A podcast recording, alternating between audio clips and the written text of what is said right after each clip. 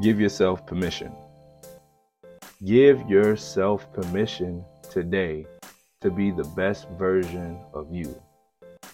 Give yourself permission to love, to care, to showcase who you truly are, to not waver.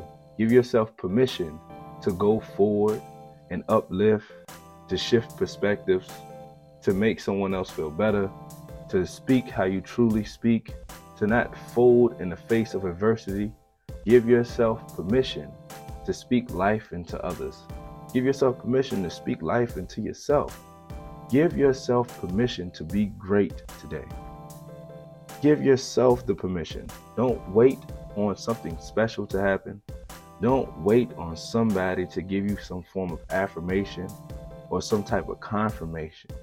You have the ability right now to give yourself permission to be, to do, and to live as you so choose. You don't have to look at yourself as mediocre or less than.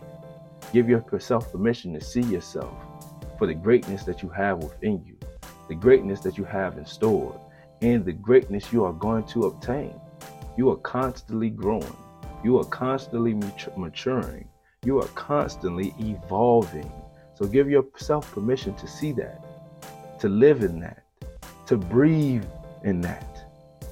We are the ones that have to give ourselves that right to be the best versions of ourselves. Every day we have to make a decision to either think with a positive mentality or a negative, to believe in ourselves or to operate with discouragement and self doubt. Today we're not going to do that.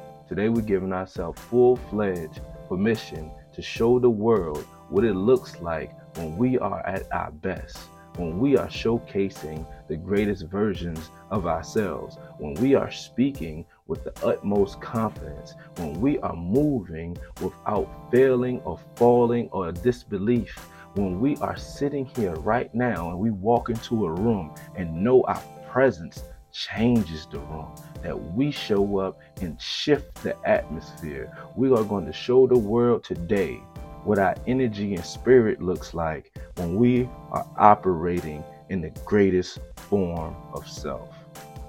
And when we do this, we're going to help shift and uplift and give permission to others for them to be their greatest self as well.